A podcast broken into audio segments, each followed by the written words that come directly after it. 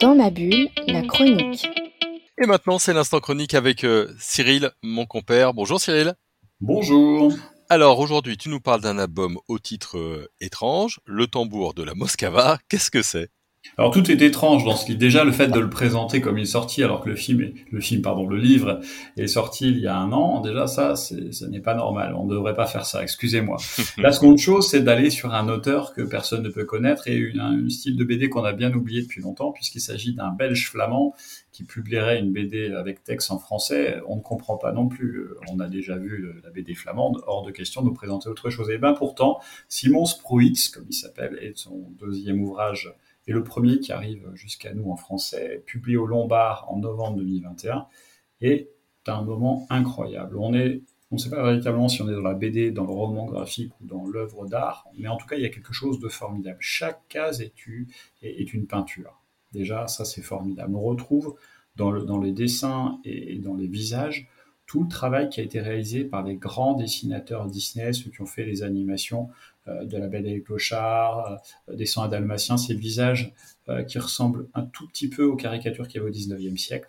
Donc déjà, rien que pour le côté graphique qui est très inédit, on n'a pas l'habitude de lire et de voir ça, c'est incroyable aussi. Et puis alors, si on parle un petit peu du livre, parce que c'est un petit peu aussi l'enjeu quand même, c'est l'histoire d'un jeune homme, ça se passe sous les guerres napoléoniennes, au moment de Napoléon, où un tout petit jeune homme qui ne voulait pas aller se battre, qu'on a essayé de protéger, va se retrouver quand même sur le champ de bataille.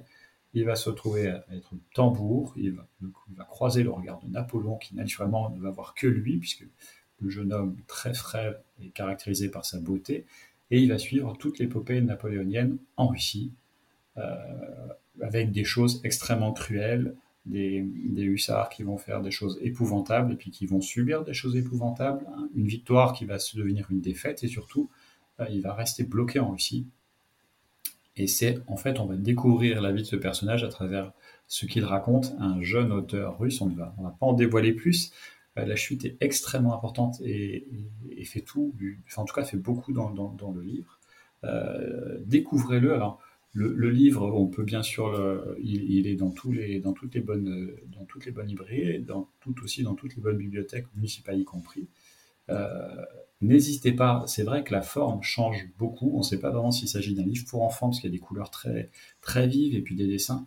On n'identifie pas. Allez-y, vraiment. Le Tambour de la Moskova, ça se découvre. N'hésitez pas à nous dire d'ailleurs si c'est possible, si vous avez apprécié ou pas. C'est quelque chose d'incroyable et pour ma part, je l'ai acheté une première fois et je l'ai déjà offert 7 fois et les gens sont toujours dithyrambiques sur le livre. À chaque fois, à la même réflexion, je ne serais pas allé sur cette lecture-là. J'ai mis quelques minutes à m'adapter et finalement, j'ai adoré et je l'ai relu. Et pour beaucoup de personnes, bien sûr, il y a des menteurs, surtout dans mes amis, mais c'est une vraie découverte et c'est vrai que eux comme moi cherchons les premiers livres de cet auteur flamand est très peu connu malheureusement, mais qui est extrêmement intéressant. Et si les autres livres qu'il a pu faire ou les autres participations sont aussi importantes, je crois qu'on a un grand auteur de la bande dessinée contemporaine européenne. Eh bien, ça nous donne envie. Pour achever de vous donner envie, sachez que c'est le prix Wolinski de la BD du Point 2021 et que l'album était en sélection officielle 2022 du Festival international de la bande dessinée d'Angoulême. Merci beaucoup Cyril. Merci. Dans ma bulle, la chronique.